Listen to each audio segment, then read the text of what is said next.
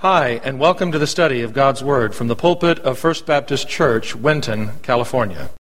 It's always a blessing to be here. At my age, it's a blessing to be anywhere. By God's grace, I graduate to 70 in two months. And um, I notice all of us are getting a little more uh, chronological aging under our belts. Uh, I, I think your hairline's receding even more, David. Thank you. I've been cutting my own hair for 20 years, and two weeks ago, Domino's came on with that advertisement. That guy, you know, he turns and he gaps his whole head, and I think I heard the same advertisement. I gapped the back of my head, so I had to raise my whole back hairline. We've already had worship. We could close it down right now and go. um, that's what music's all about in the worship of the Lord. Uh, Dr. Jerry Falwell Sr. always taught us back at Liberty in the 70s singing is the first half of the worship service. It sets the whole tone for the Word of God. And uh, worship is meditating in God's Word. We always want to back it up with Scripture, whatever we think, right? And life isn't rocket science. It's, God made it very simple. If you do right, you feel right, right? And He gave us this book called the Word of God to let us think right so that we could think and do right with our lives. If you think right, you feel right, you act right. Worship is just meditating on the Word of God. There's 150 chapters proving that in Psalms. Singing songs, psalms to the Lord. And um,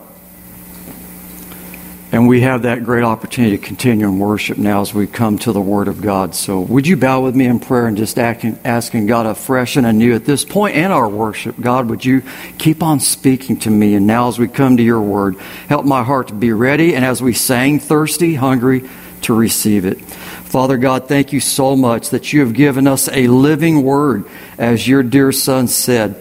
Your words, my words, he said, are spirit and they are life. God, would you help us to be teachable like little children before you, to be hungry to receive your word.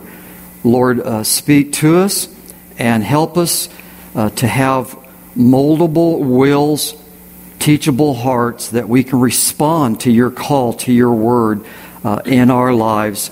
In Jesus' name we pray this. Amen. Uh, when pastor texted me two Fridays ago asking if I could give him a text. Well, I, it's always on my heart and mind what one of my mentors taught me over 30 years ago, and I'm still trying to learn it. So I just said Galatians 6:14, Romans 6, and the title of the morning's message from Scripture is "Living at the Cross." And um, the, the one mentor that really spoke to me some 30 years ago was a guy named Charles Spurgeon. Um, I was allowed by God's grace and my wife to do postgraduate studies at Southwestern Seminary, did a dissertation on this man, and his whole heartbeat was Jesus. And his deepest study and adoration was in knowing God's Word. And uh, before I go to our text, uh, I wanted to share. Uh, one thing Spurgeon said throughout his life that's always stuck with me. He said, I, I, lived on the love of God. I lived in the love of God daily. Um, one of the verses I'm trying to memorize is Psalm 133, 8 and 10. Let the morning bring me word of your unfailing love because I entrust my life to you. Show me the way that I should go because I trust in you. Teach me to do your will, for you are my God. Amen. May your good spirit lead me on level paths. And then Psalm 90 says, we sang about it this morning, but the words are so epic. Satisfy us with in the morning with your unfailing love, that we may sing for joy and be glad all day long living in the love of God. And we all know we love him because he first loved us. As Spurgeon said, if he hadn't chosen me, I would have never chosen him. Amazing grace, what we sang about. He came for us first before we ever thought about going to him. Amen. And that's true every day. So, um, It's always good to have mentors in our life. I'm glad I got one of my mentors here this morning, Brother Ray. So I can always say, if, if old Rod messes up today, blame him. but Spurgeon's uh, claim of the greatest to say doctrine in Scripture was the cross. And again, he always wanted to know it from Scripture. So he took it from Galatians 6:14. His mentor, the apostle Paul, Paul in Galatians 6:14 makes that claim that there is no greater important doctrine than the cross. God forbid that I should glory in anything else except the cross of my Savior, by which the world is crucified to me and I to the world. Where did he get that from? From his Savior. Luke 9:23 Deny yourself, take up your cross daily, and follow me. Uh, we, as Southern Baptists, years and years ago, used to have this training. We used to have discipleship training before that, training union, and we had this thing called Survival Kit. We had versions of it for children, for youth, and adults. We taught in our children's version you make Jesus Savior of your life once in a lifetime, but you make Him Lord of your life one day at a time. We sang about that I get a fresh look. I can see life clearly at the cross. That's what God is wanting for all of us daily, and that's daily available to us by learning to live with our Savior at the cross. I heard Anne Graham Lotz years ago preach. You know, we a lot of times as Christians, we'll go to the cross and get salvation, but we forget to stay there. And the most important discipline in our lives as Christians is learning to stay at the cross.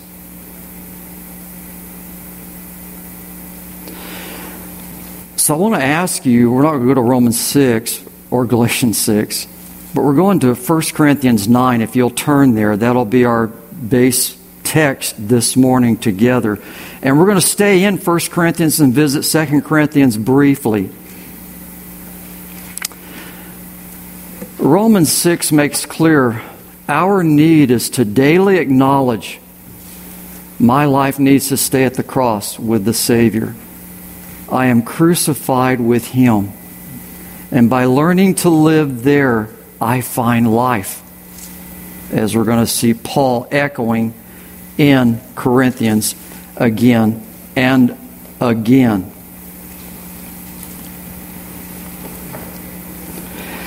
1 Corinthians 9, verses 19 to the end of the chapter. And uh, it began yesterday. I love college sports. I played football in high school, I had a little stint in college myself. Unbelievable, but God does miracles, even with a little body like mine. But I played at a college school that uh, they were, you know, asking guys to come out of the stand to play. They were so desperate. But the fact is, it's so exciting to get into the college football season. I know money's getting involved more now, even at the college level, but it's so enthusiastic. It's so just playing for the love of the game and putting it all out there on the line. And Paul was a sports enthusiast. When he wrote this letter to the Corinthian believers at that church, he had often visited at Corinth. And he had watched those guys go to Corinth. They had to be there 9, 12 months before the, what was called the Isthmian Games. It was parallel to the Olympic Games over at Athens. And these guys had to train well in advance to qualify for their different events. And what we're reading here, as far as these athletic metaphors, these are real guys Paul watched. And so Paul uses that backdrop of athletics to give us understanding and insight about the call to follow Christ and how we view our devotion, our commitment, our allegiance, our loyalty to our Savior daily with our lives. Uh, please, if I can just throw this in, you might as well write this down in the sermon notes. All these different verses we've looked at Psalm 143, 8 and 10, Psalm 90. Uh, but this verse has been a true blessing in my life. I have so much more to learn about it. But Jeremiah 9, 23 and 24. I've, I've learned this so much from athletes, professional athletes, different kinds of athletes. When I studied at Dallas Seminary, I actually got to meet Tom Landry while he was still coaching the Dallas Cowboys. I actually got to receive an autograph from him, an autograph for him for, from him from my nephew. He came and spoke to us in chapel one day. Here's a guy, you know, you've heard of the Dallas Cowboys, America's team. It was established on his legacy. He shared with us in chapel how Christ affected his coaching of those players. So much so at his funeral, Roger Staubach and Tony Dorsett came to tears talking about how his life and example had influenced them in their lives with their families, how to be husbands and dads.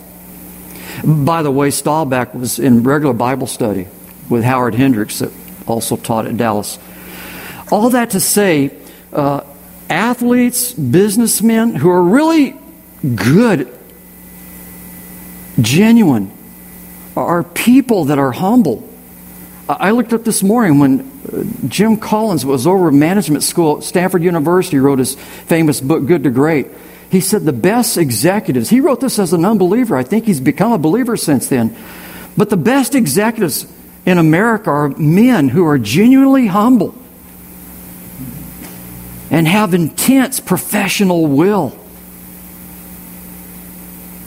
That's exactly what Jesus Christ wants to develop in each one of us in our relationship with Him. Genuine humility. Here's this verse I wanted to share from Jeremiah 9 23 and 24. This is what the Lord says. I picked this up out of a book from another chaplain for the Dallas Cowboys. The guy's name is Tony Evans. You may have heard that name too.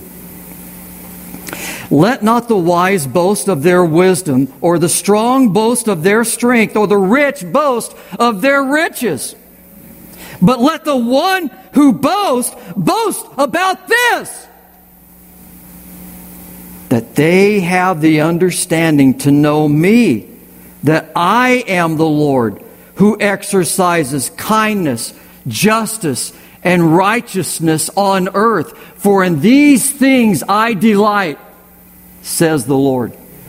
Amen. I'm trying to teach my grandsons, Micah 6 8.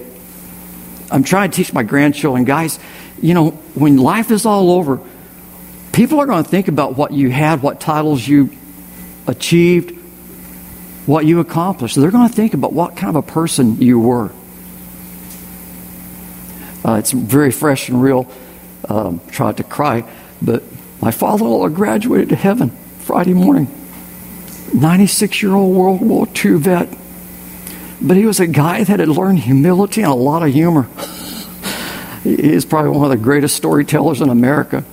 And I love listening to his stories. But in those last five years, we had some extended times of conversations. And he had learned that all boasting is about the Lord. Without him, we're nothing. I think that's scriptural, isn't it? So let's read 1 Corinthians 9 19 and following, by which this was the text that Landry used when he spoke in chapel. Though I am free and belong to no one, I have made myself a slave to everyone, to win as many as possible. To the Jews, I became like a Jew to win the Jews. To those under the law, I became like one under the law, though I myself am not under the law so as to win those under the law. To those not having the law, I became like one not having the law, though I am not free from God's law, but am under Christ's law, so as to win those not having the law. To the weak I became weak to win the weak. I have become all things to all people, so that by all possible means I might save some. Who is going to be in heaven because you were on earth? I think that's a great examination question for us all to prepare, be preparing to take because it's going to be our exam if you are here as a child of God already. Paul says in Acts 20 24, My life is worth nothing unless I use it to proclaim the good news of Jesus Christ if we truly are living at the cross, this is what's going to come out of our lives, what Paul is confessing to the Corinthian church. You can win a lot of things in life. You can run a lot of races in life, but make sure you're on this race lane going towards this gold medal with your life. To follow Jesus, whom He said, our Savior, if you follow me, I will make you. I will change you. I will transform you. I will make you the granddad, the dad, the husband. Thank you, Lord the person at work, at school, whoever you are at this point in your life. I will make you all of that making of us to make us fishers of men. As another one of my mentors said, if you're not fishing, are you following? I, I tell you, you know what, hap- what happened to Isaiah in, in Isaiah 6? We used to sing this in the Promise Keeper meetings. You know, when he saw the Lord high and lifted up. Then you go to verse 8 after Isaiah man, when I saw the Lord, I realized what Jeremiah was saying in Jeremiah 17 9. My heart is desperately wicked and deceitful above all things. I, I try to teach that to seminary students I see all the privilege are working with. Until the day we check out, that's fact. That's truth. Don't you ever get impressed with yourself. Jeremiah just told us that, right? There is only one to be impressed with. John the Baptist taught us that. He must increase, I must decrease. I'm just being transparent. I was sitting here worshiping, enjoying it, and getting ready. Dave says, Time to go. And thought hit me, The show's on. And then the Lord said, Yeah, there's only one show. It's me. Right. just, you know, always knowing that in our hearts without Him and His grace influencing my mind, my heart, my soul, this moment, I'm going south. I know Rod Earls. I've lived with him almost 70 years. He can pull off some doozies without the grace of God being activated and active in his life. Same is true for all of us. Let's finish what Paul says here in this passage, verse 23. Again, I do all this for the sake of the gospel, that I may share in its blessings. Isn't it good to know when God's with you? One of my uh, fellow profs, to say at Liberty, has written in a book. If you study the Great Commission carefully, that's what Paul's talking about here, right? He's just talking about this, what the Lord called us all. We are all called. My, my friends mentor Spurgeon, one of the things he made very clear to his church we are all called. That was part of the reason he refused ordination. He taught all of us, in fact, he inserts it right in the very middle of his history of the Metropolitan Tabernacle Church. That was the name of the church in London he pastored. He said, We make no distinction in this church between clergy and laity. Every child of God is called to be a minister and a missionary.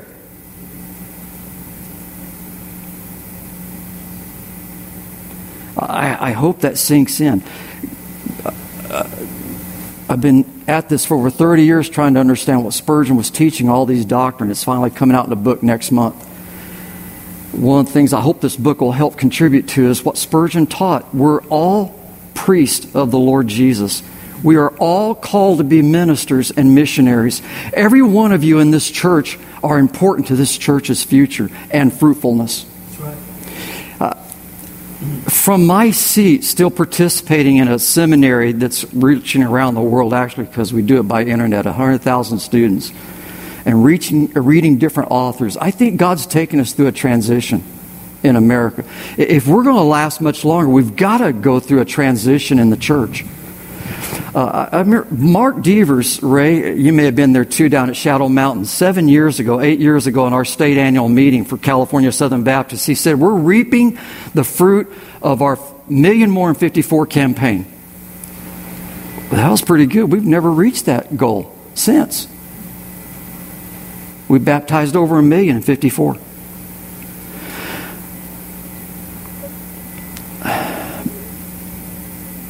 And I, I, was part of it. I got to be on evangelism teams. I was, again, in this church, 1974, on evangelism teams. And we would go to two churches a week, traveling preaching. We got a lot of decisions for Christ. And we were sincere in our efforts.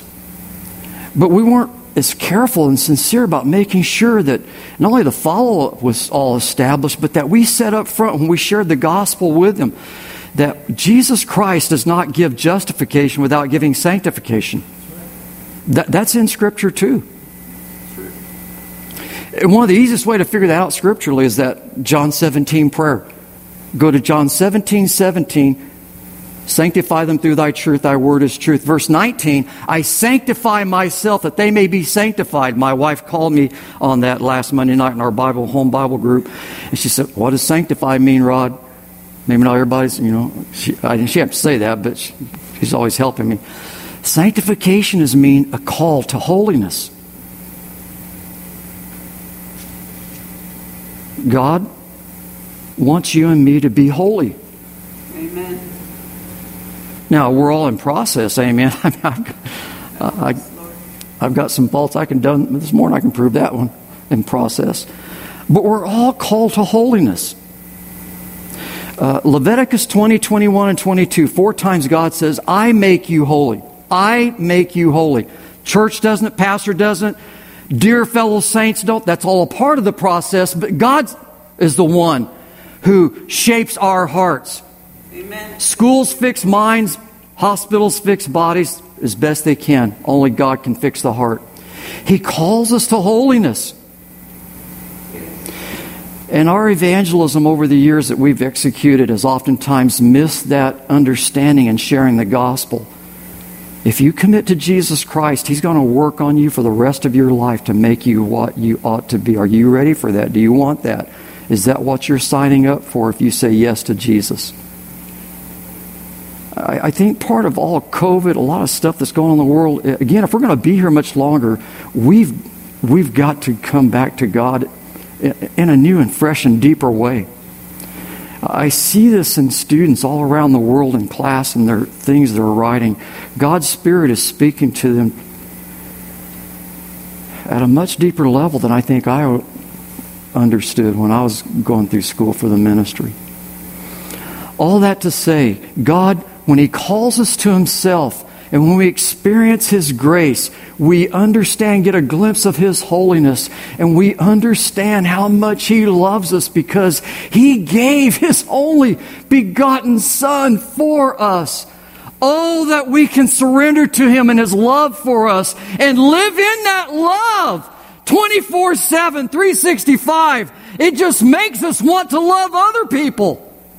Amen. And it certainly makes us want to help those who don't have any taste, any understanding of this amazing grace, to be able to drink in that living water into their lives by sharing with them the source of that living water Jesus Christ and Him crucified.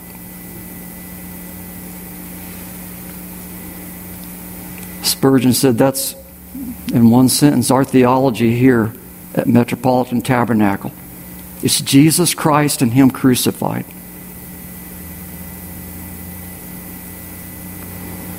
He wasn't God, but he, he'd learned a lot of things from God. And he learned to stay living there at the cross throughout his life. So, go buy the book if you want to get all these facts. I hope it can be a help. To, I wrote it to help believers fall more in love with Jesus. And secondly, to help believers, followers be more prepared and equipped to fulfill the great commandment, great commission. And 2 Timothy 2 2. Uh, but his words were so right on because they came from the heart of God through the Word of God. His, his sermons were translated into 40 different languages by the time of his death. 1892. No internet, including it was being his sermons being translated into Russian. All kinds of people still read because he brought forth the word of God so simply, so clearly. Now, as we close out, would you take in your Bible, go back to 1 Corinthians 1.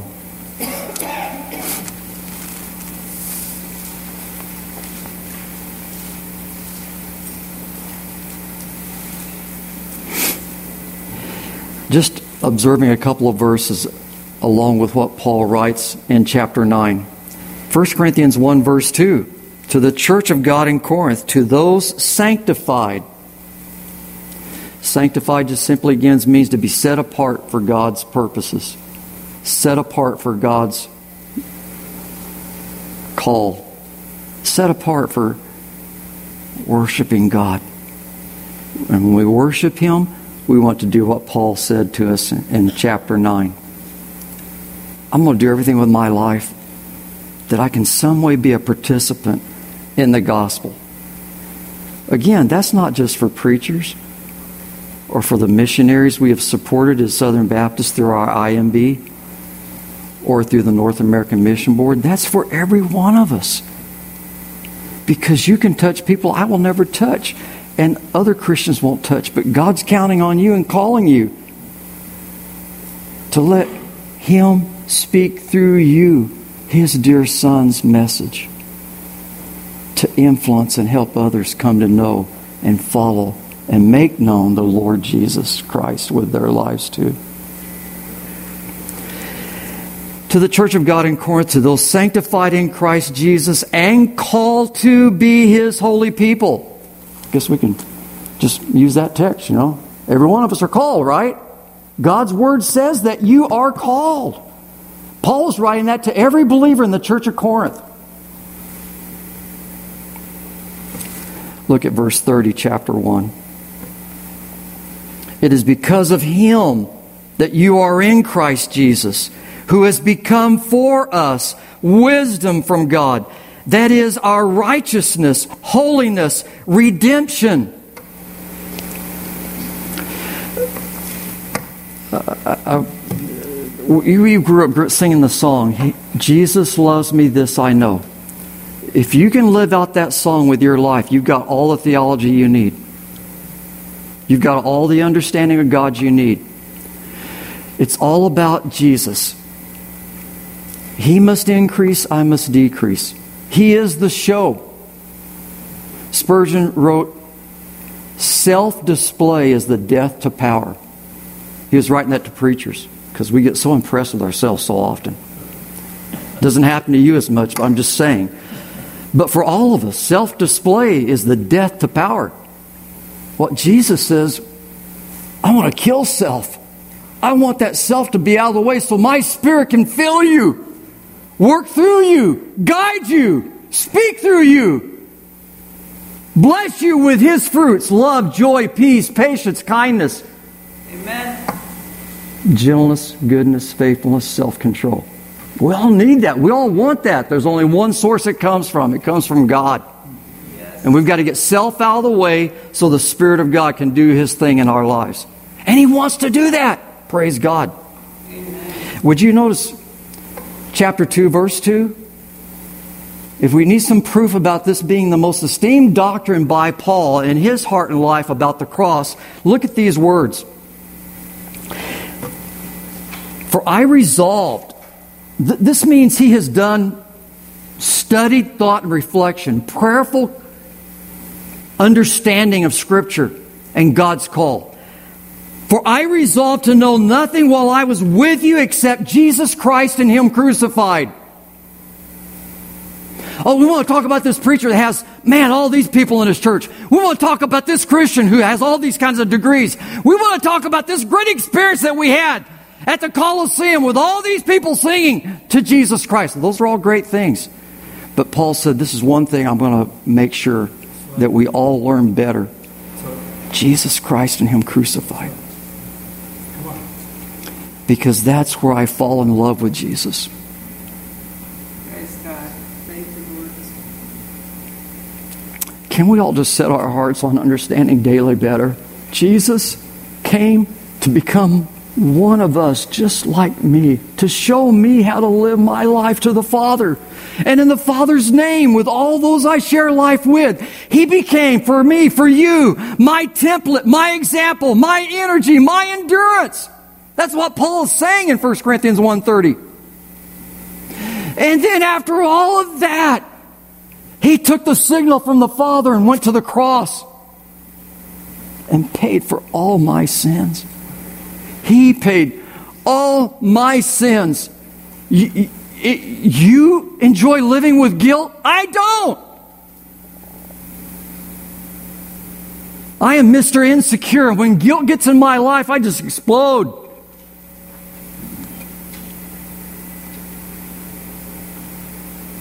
He paid for all your sins and for all the sins of mankind, so that whosoever will, maybe it's challenged you. We've got a lot of talk about going on the convention, you know, election, predestination. Whosoever will is in the Bible. That's right. And, and divine sovereignty and human responsibilities from Genesis to Revelation. I think it was Beecher, Brother Ray, that said, The whosoever wills are the elect, and the whosoever wants are the non elect. Does that make sense? It's like my mother in law was saying yesterday, she shared it with her grandchildren. Jesus stands at the door and knocks, but the only doorknob is on your side. But He wants, He wants, He wants to teach you how to live, how to know Him, not just as Savior, but as Lord. That Lordship is learned at the cross.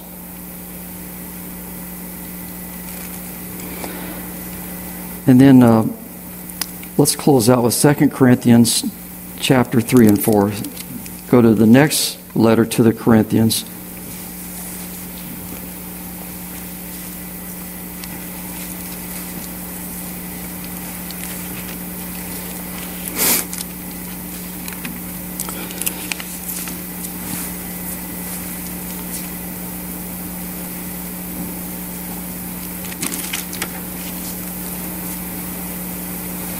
Second Corinthians 3, the last three verses says, But whenever anyone turns to the Lord, the veil is taken away. Uh, this Spurgeon guy I mentioned, he was raised, he was the 12th generation Puritan preacher. The Puritans weren't strange people if you've read that in history. They were the graduates of Oxford and Cambridge in the 15th and 16th century.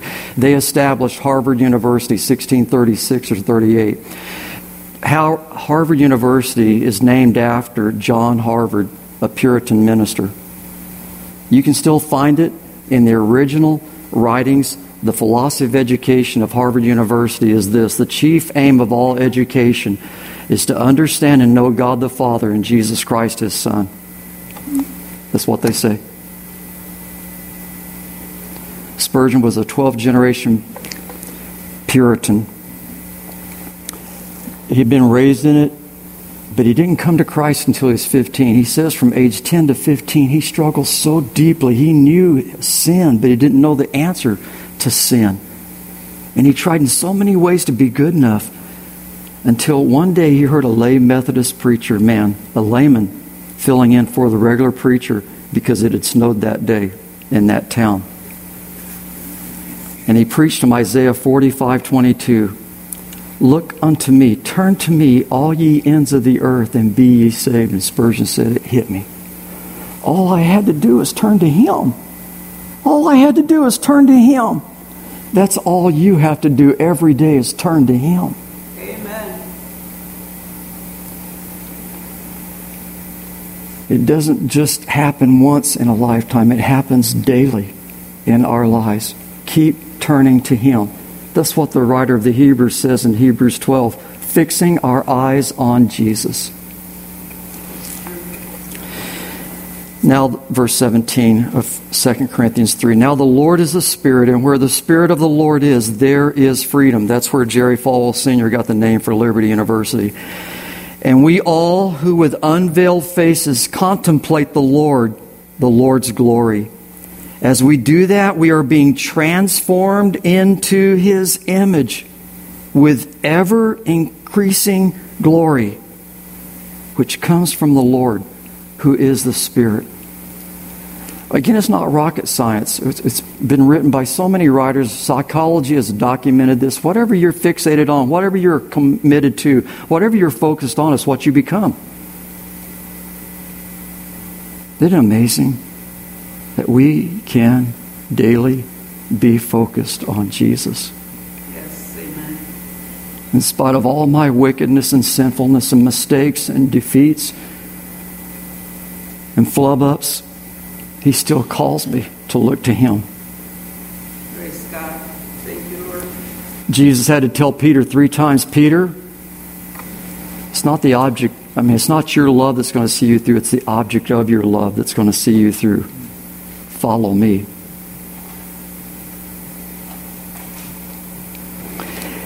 And then in chapter 4, he writes at verse 5 For what we preach is not ourselves, but Jesus Christ as Lord, and ourselves as your servants for Jesus' sake. Verse 7 But we have this treasure in these jars of clay, and some of these jars are getting older and older, to show that this all surpassing power is from God and not from us. I lo- love what Spurgeon did in training pastors and raising up. They, they planted 200 churches during his lifetime of guys that they came out of his their church. The church together them, sent them out. He said, The power is not in the preacher, it's not in the messenger, it's in the message and the author of the message, Jesus Christ. Verses 10 11, we always carry around in our body the death of Jesus. Well, you know, on the surface, that doesn't sound very inspiring. But if we put together these verses we've been looking at and what was in that call to be living at the cross, this makes sense. We always carry Psalm 16:8, I always keep my eyes on the Lord. With him at my right hand I will never be shaken.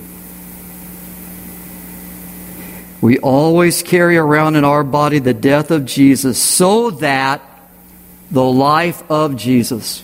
You need courage, you need calm, you need confidence. Would you study Jesus? Would you please get your PhD in Jesus? Gesiology? Even when he's going to the cross, for the joy set before him. Hebrews 12 3. Jesus can give you that kind of calm. He can give you that kind of confidence. He can give you that kind of courage. So that the life of Jesus may be revealed in our body. For we who are alive are always being given over to death for Jesus' sake, so that his life may also be revealed in our mortal body. If you look at what Paul writes in chapter 2, verse 14 of this second letter, that's what we all need. My attitudes get pretty stinky, but when Jesus is nearby my heart, I smell good because people smell Him in me. That's a good deal, amen. In just a moment, we're going to close our time together. If you're here and you've never given your heart to Jesus, that's what he's talking about in Revelation 3:20. I stand at the door and knock. If anyone hears my voice and opens the door, I will come in.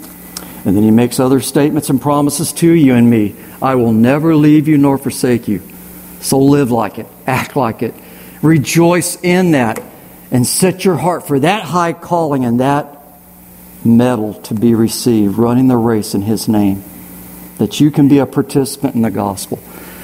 And if you have, and for some reason, and it happens to all of us, if that love has gotten cool, that's why he writes to the first church of the seven churches in Revelations 2 and 3.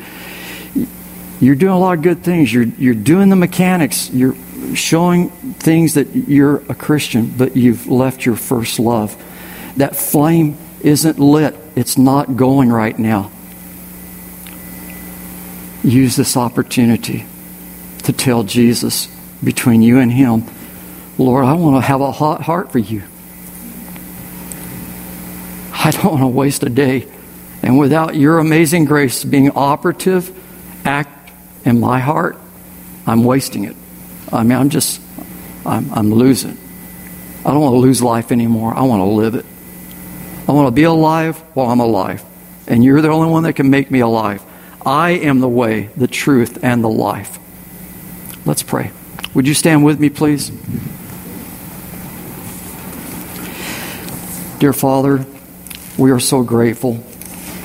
We'll never fully know your glory, your holiness, your love until we are with you someday. But until we get there, God, would you help us be learning more about it every day? You have us in this school here on earth. That while we're here, our example our lives, our lips can be used of you to proclaim your glory and your Son's gospel. We want that, Lord. We need that. There's no greater place to live. So, God, we pray, work in our hearts.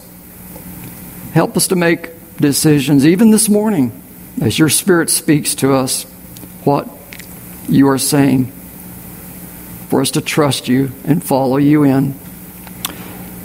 As we begin to sing this hymn of invitation, if God's Spirit is saying, I need to trust Christ and take Him into my life as Lord and Savior, I'll be here at the front of the altar area to greet you and pray with you. If you just want to come and pray about some things, whatever the Spirit of God's saying, you come. Keith, Nate, Ben, would you come up and help, please?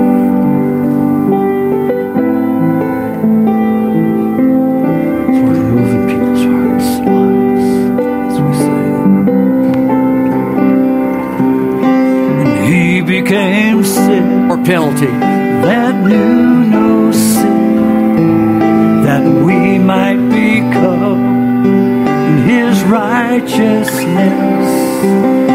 He humbled himself and carried the cross.